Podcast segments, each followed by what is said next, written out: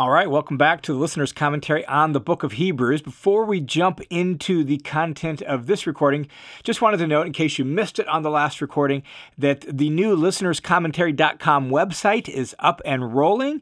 That means there's a new version of the Study Hub. It includes all my online courses, and we're just going to keep building out that platform over time, adding more courses, adding more supplemental material to the audio, maps, charts, pictures, and things like that. So that's all available at listenerscommentary.com. If you click the little sign up button up in the upper right hand corner. It'll take you to a page where you can at least review what's there about the Study Hub and investigate that if that sounds like something that might be helpful to you. All right, in this recording, we're going to be looking at Hebrews chapter 11, 1 through 16. And the reality is, Hebrews chapter 11 is all one big unit of thought, but it's a big unit of thought. And so, for the sake of time on the recordings, I've broken it into two Hebrews 11, 1 through 16, and then Hebrews 11, 17 to the end of the chapter. But just know that it all goes together as one unit of thought, really making one big point. And here's the way that point works. Chapter 10 of the book of Hebrews ends with a quote from Habakkuk chapter 2 about how the righteous person is a person who lives by faith. Well, that then becomes the focus of chapter 11. In fact, the word faith is used 24 times in this chapter. And the real point is this we need to follow the example of the Old Testament faithful. Um, and the central idea isn't just the topic of faith, like it's just this is all about faith. It's actually that faith or faithfulness is what leads people to be commended or approved in the Old Testament scriptures. So when you read the scriptures, the Hebrew scriptures, the Old Testament was the scriptures they had. When you read that, what led people to actually be commended or approved in those scriptures?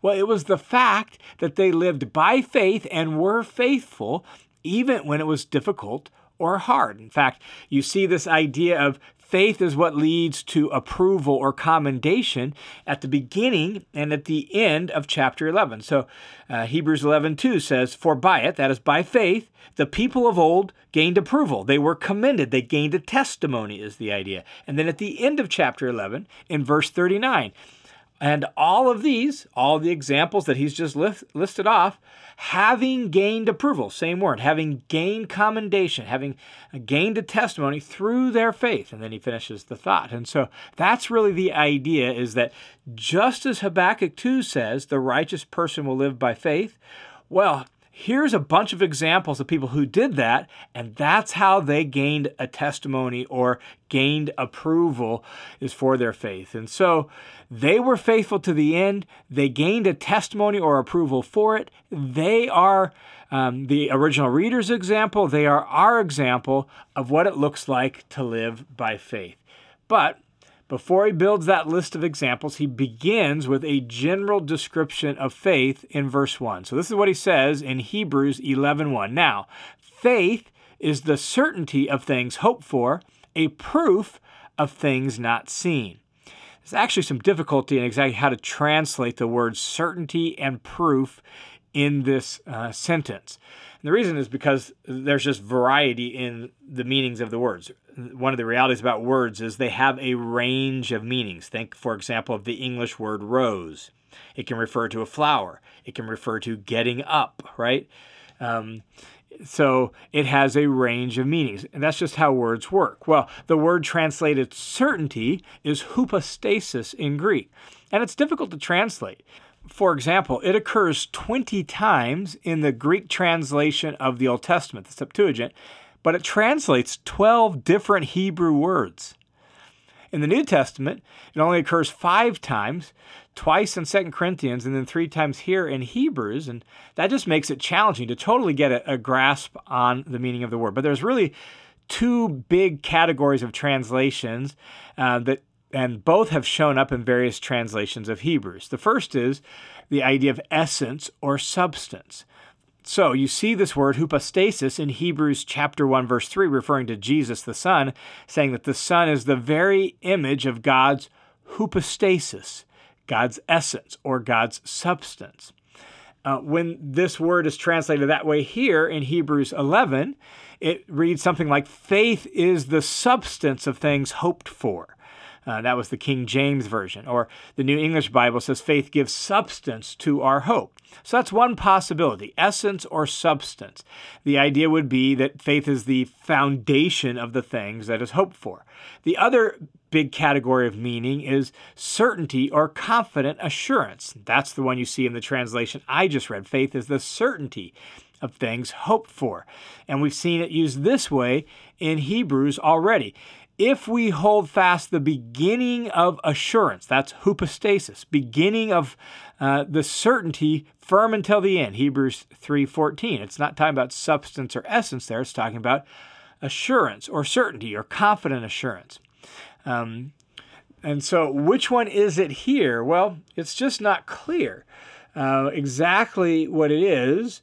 100%. But as we work through the sentence and look at the next word that's unclear, proof, and then we look at the examples that follow, I think certainty is probably our best option. So let's keep talking about this sentence, and then I'll show you how I think we can read it clearly once we get the whole sense. The other word that we need to understand is the word translated proof. And once again, that's a little difficult to translate because this is the only place that word is used in the New Testament. Um, but it was used in the greater Greek speaking world for the proof or the evidence of something that was in dispute. And here in Hebrews 11:1, this word proof amplifies what he just said about faith being the hypostasis of things hoped for. So it's the hypostasis of things hoped for, that is, the proof of things not seen. Um, and scholars have debated the exact meaning of these two words, hypostasis, uh, certainty or substance, and proof. But when you read all of chapter 11 and track how the, the examples operate, I think we get a pretty good sense of how we should understand verse 1. Um, in the following examples of all the faithful from the Old Testament, it works like this you have the promises of God that those faithful people hope for. But they haven't seen the fulfillment of those promises just yet. They're unseen. Um, well, faith, their faith and faithfulness, demonstrates, proves, or demonstrates, evidences the certainty of those promises, even though they're not realized or not seen yet. That's what's emphasized in each of the examples in the list that follows. And so, as the author unpacks this in the examples um, to follow, we get a clear glimpse of the kinds of things he has in mind by unseen. It, it means invisible things such as the existence of God, but mostly here in chapter 11, it refers to future things. Things that haven't happened yet because God promised them, but they haven't become a reality just yet. So they're unseen. So here's the way uh, Hebrews 11, verse 1 works. Faith is the proof that there's certainty or maybe substance to the things hoped for that as are uh, as yet unseen. That's what he's getting at in verse 1. Faith demonstrates the reliability of the promises of God that these faithful people are hoping for, even though they haven't seen the fulfillment of those promises. That's verse 1. Um, and it's a basic description of what faith is. Now, verse 2 tells us why it matters in this context, where he's trying to call his original readers to be faithful. So look at verse 2. It says, For by it, um, that is, by faith, the people of old gained approval. The people in the scriptures, their, their forefathers in the faith, right? The people of old gained approval. And this really is the central purpose of this list of Old Testament faithful. In fact, as I noted, he's going to restate that idea in verse 39 at the end. And so it's not just to have faith, it's that faith is what led the people of old to gain approval. That is, this word gain approval is from the word for witness or testimony. Um, it is their faith by which they were commended.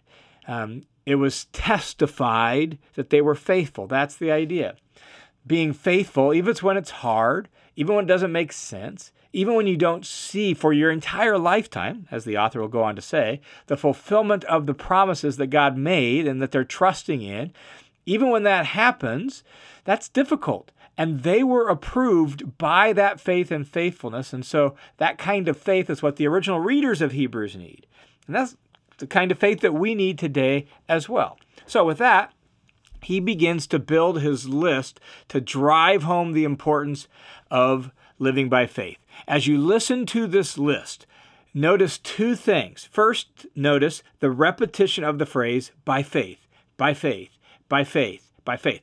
Um, when this is being read out loud in uh, the original congregation that received this, this letter, um, they would hear that over and over again by faith, by faith, by faith. And that repetition would just drive that point home. And then listen for the uh, emphasis on how faith shaped what the people of old did. It's not just that they had faith, because of their faith, they acted a certain way, they did certain things. And so by faith, they did this. Listen for those two things as we go through the list. But first, before jumping into examples of people, here's just a general statement about faith and unseen things in verse 3. By faith, there it is, begins that beat, that rhythm, by faith, by faith. By faith, we understand that the world has been created by the Word of God, so that what is seen has not been made out of things that are visible. So we get the beginning of this rhythm by faith. And what does that faith lead us to do? Well, here it says we understand. There's a response of faith. We understand something. What do we understand? We understand, he says, that the world was created by the Word of God. Genesis chapter 1. God spoke and things came into being. John chapter 1 personifies that word as the Son. He's the means through which uh, God spoke the world into existence. And so they've trusted this. The original readers believe that. As uh, as Jews who have become believers in Jesus the Messiah, they've believed that their whole life. The world has been created by the Word of God because they believe Genesis chapter 1. Um, and, and so they believe that. Then, with that, he begins his examples of people from the Old Testament, and they're in biblical order. He gives a few pre flood examples. Then he gives some examples from the patriarchs. Then he goes on to Moses. And then he mentions a few people just real quickly after Moses. That's sort of the order in which these examples show up.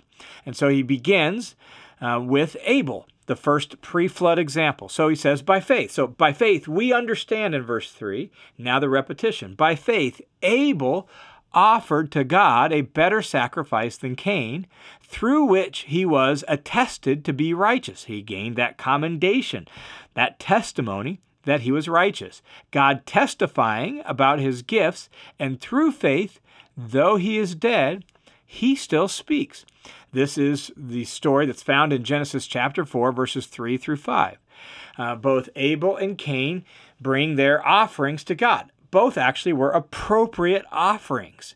One was a grain offering, one was an animal sacrifice offering, both appropriate. God looked on favor with Abel's offering, but not on Cain's offering. Why? Well, Hebrews tells us why. The reason is because Abel actually brought it in faith.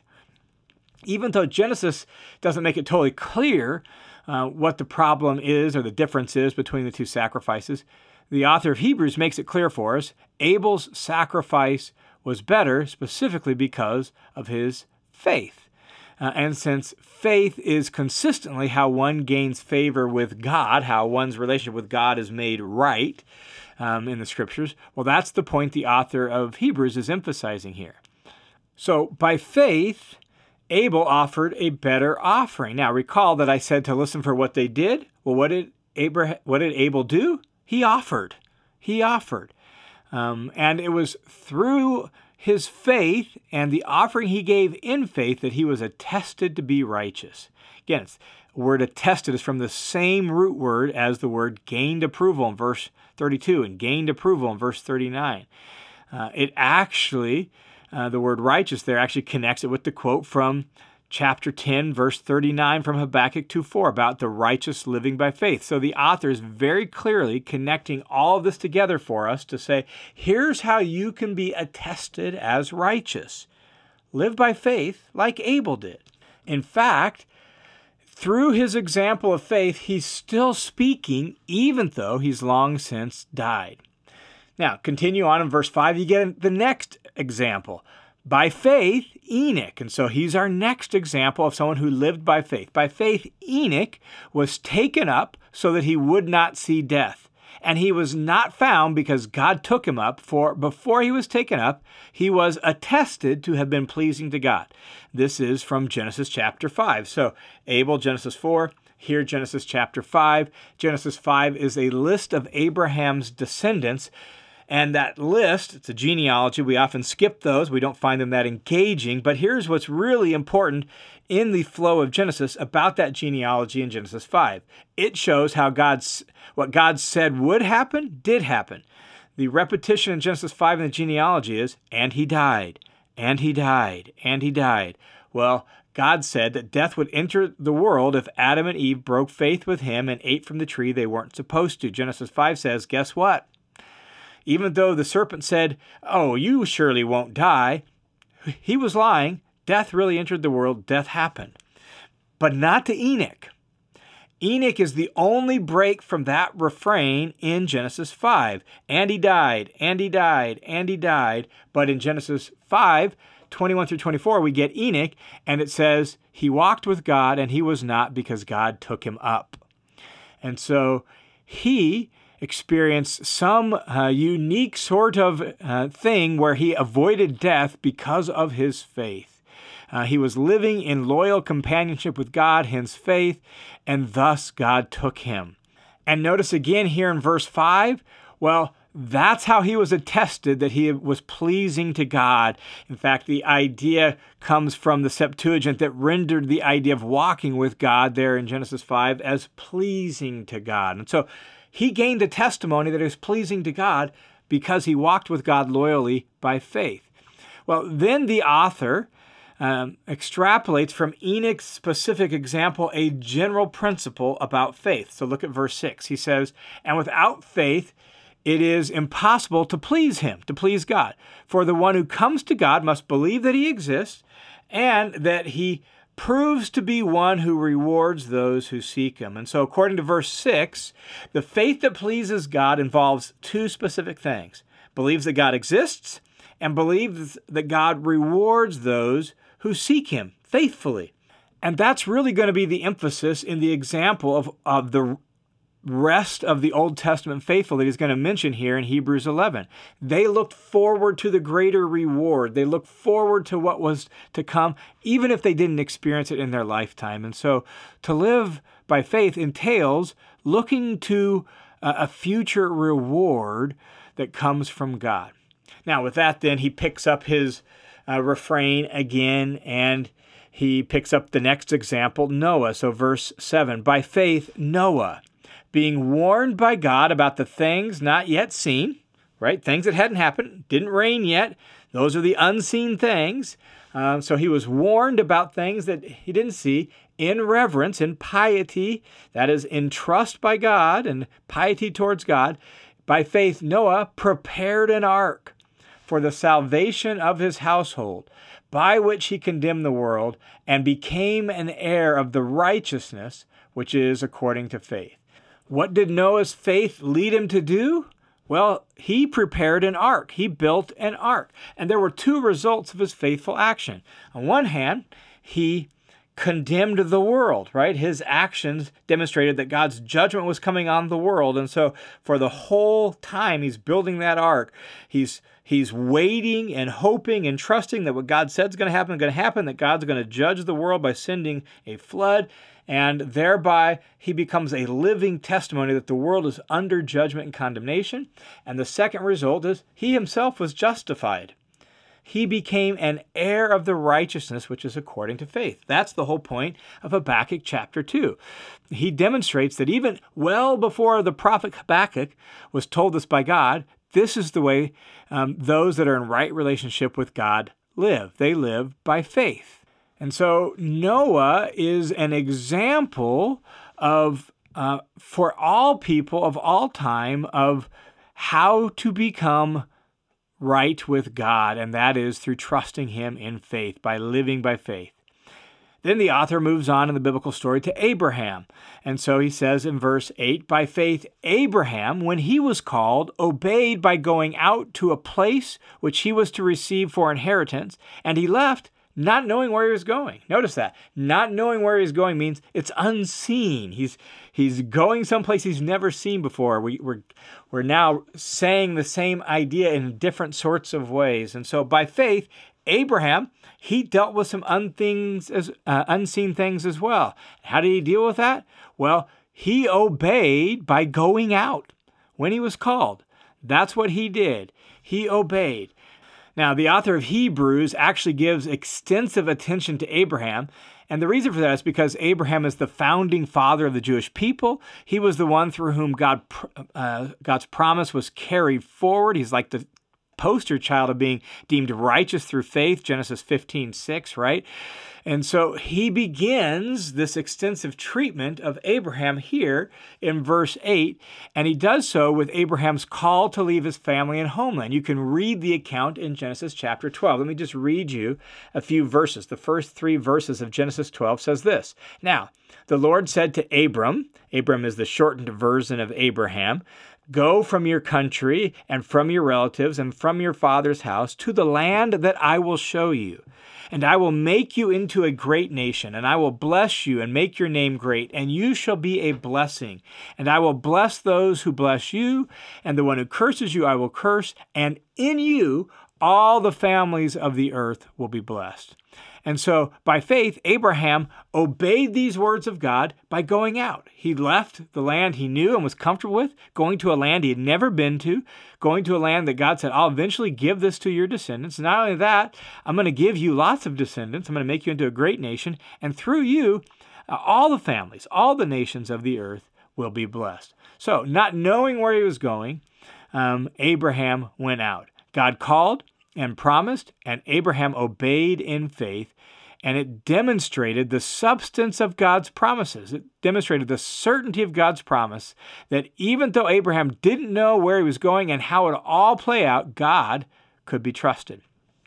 The author of Hebrews then continues with the story of Abraham in verse 9, saying, By faith, he, that is Abraham, lived as a stranger in the land of promise, as in a foreign land, living in tents with Isaac and Jacob, fellow heirs of the same promise. And so he lives as a stranger. The idea of the word there is resident alien, a foreigner. And so he's living as a stranger or a resident alien in a foreign land living as a nomad among the established inhabitants. That's the point of living in tents. He's a nomad. He he doesn't own this land. God had said he's going to give him this land, but he right now he doesn't he he hasn't. He doesn't own this land.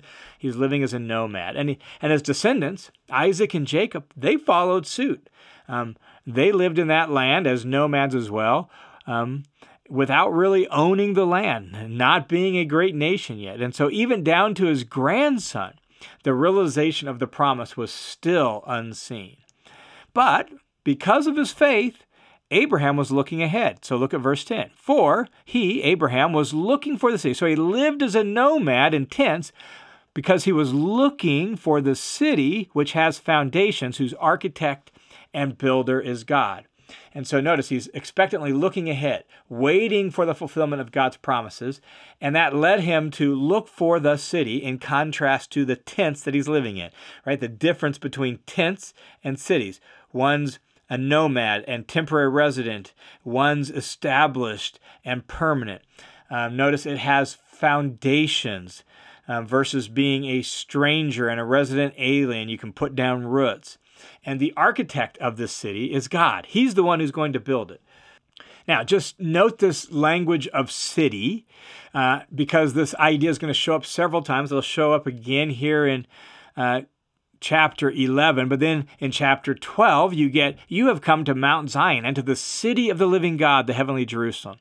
Or again in Hebrews 13 14, here in the present world, we do not have a lasting city, but we're seeking the city which is to come. And so this actually becomes kind of a theme that he's going to mention or refer back to over the next handful of paragraphs as he develops his final exhortations here. And so Abraham's looking for a city um, that God has promised to him that God will give him someday.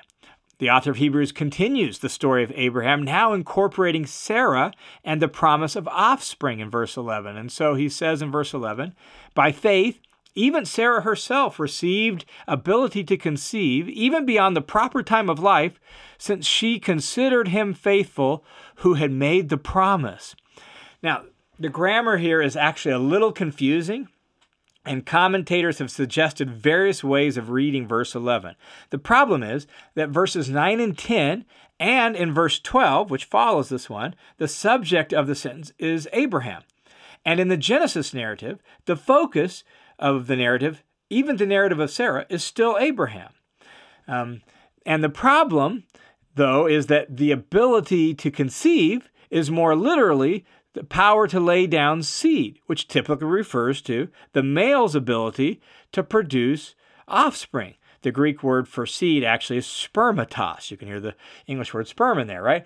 Uh, but at the same time, beyond the uh, being beyond the proper time of life, well, that actually fits better with Sarah than with Abraham in the Genesis account, because Abraham was capable of having children through handmaidens before Sarah conceived, and then after Sarah's death, he had more children. So he's not really beyond the proper time of life in the Genesis narrative.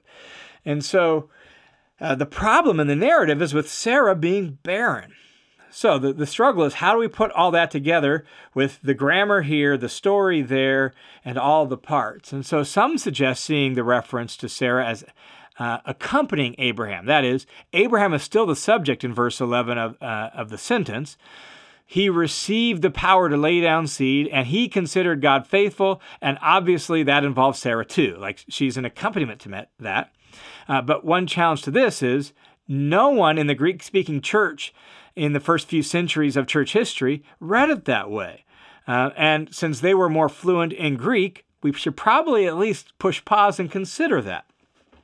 Others have suggested maintaining Sarah as the subject of the verse and see the idea of laying down seed as referring more to seed in the sense of offspring or descendants. That's actually the way Genesis uses the word seed or offspring. It uses it not for physically being able to conceive children, but for offspring rather than semen. And so, either way you read this, the point is essentially the same. Abraham and Sarah became parents in their old age due to God's promise. And that's the point that the author of Hebrews actually draws out in what follows. Look at verse 12. Therefore, even from one man, and one who was as good as dead at that, there was born descendants who were just as the stars of the heaven in number and as innumerable as the grains of the sand along the seashore. At the center of what God had promised Abraham was descendants. In Genesis 12, uh, we noted that he was going to be made a great nation, lots of descendants. But then, several times uh, through the life of Abraham, God actually restates that promise. And so, some of the same language that's here in verse 12 of Hebrews actually comes from Genesis 15. Genesis 15, 5 says, And God took Abram, Abraham outside and said, Now look towards the heaven and count the stars if you're able to count them. And God said to him, So shall your descendants be. Then Abraham believed the Lord, and he credited it to him as righteousness. Or again, in Genesis 22 17, Indeed, God says, I will greatly bless you, and I will greatly multiply your seed as the stars of the heavens, and as the sand which is on the seashore. And so, God uh, has promised Abraham and Sarah that they're going to have seed, that is, offspring. And so, even though Abraham and Sarah were old and childless, God blessed them. And eventually, he fulfilled his promise to them, and they had many offspring. Well, after noting that, the author of Hebrews then pauses for a second to emphasize the challenge of all of this living by faith for the people he's mentioned so far, especially for Abraham. Since this list is intended to call the original readers and us to remaining faithful, the author wants them to see that Abraham and Sarah and Isaac and Jacob, all living as nomads in a foreign land, still waiting, still looking forward to this great nation and these many descendants. And, and that's hard. And so he says this in verse 13 All of these died in faith without receiving the promises. Like they died before they saw the fulfillment of what God had told them he would do. But having seen and welcomed them from a distance. So the promises are unseen, but they've grasped them by faith as if looking into the future, looking into the distance, and they've seen them at a distance, and having confessed that they were strangers and exiles on earth. And so they hadn't received the promises, and they died in faith, um, looking at the promises from afar and saying, We're, we're nomads here. We're, for, we're, we're strangers and exiles on earth. And this phrase strangers and exiles is used in first peter and used here to refer to the idea of being people who they're not at home in this world though um, this, this world's system and this world's ways and this world's unfaithfulness to god makes them like foreigners and uh, resident aliens in a foreign land that's how they lived on earth. And then the author of Hebrews says, For those who say such things make it clear that they are seeking a country of their own, right? They're they're not at home here. This is not their true homeland. And indeed, if they had actually been thinking of that country from which they left, they would have had opportunity to return. Like if Abraham, knowing he was a resident alien in the promised land, had wanted to go back to Haran, he could have. He had opportunity to do that.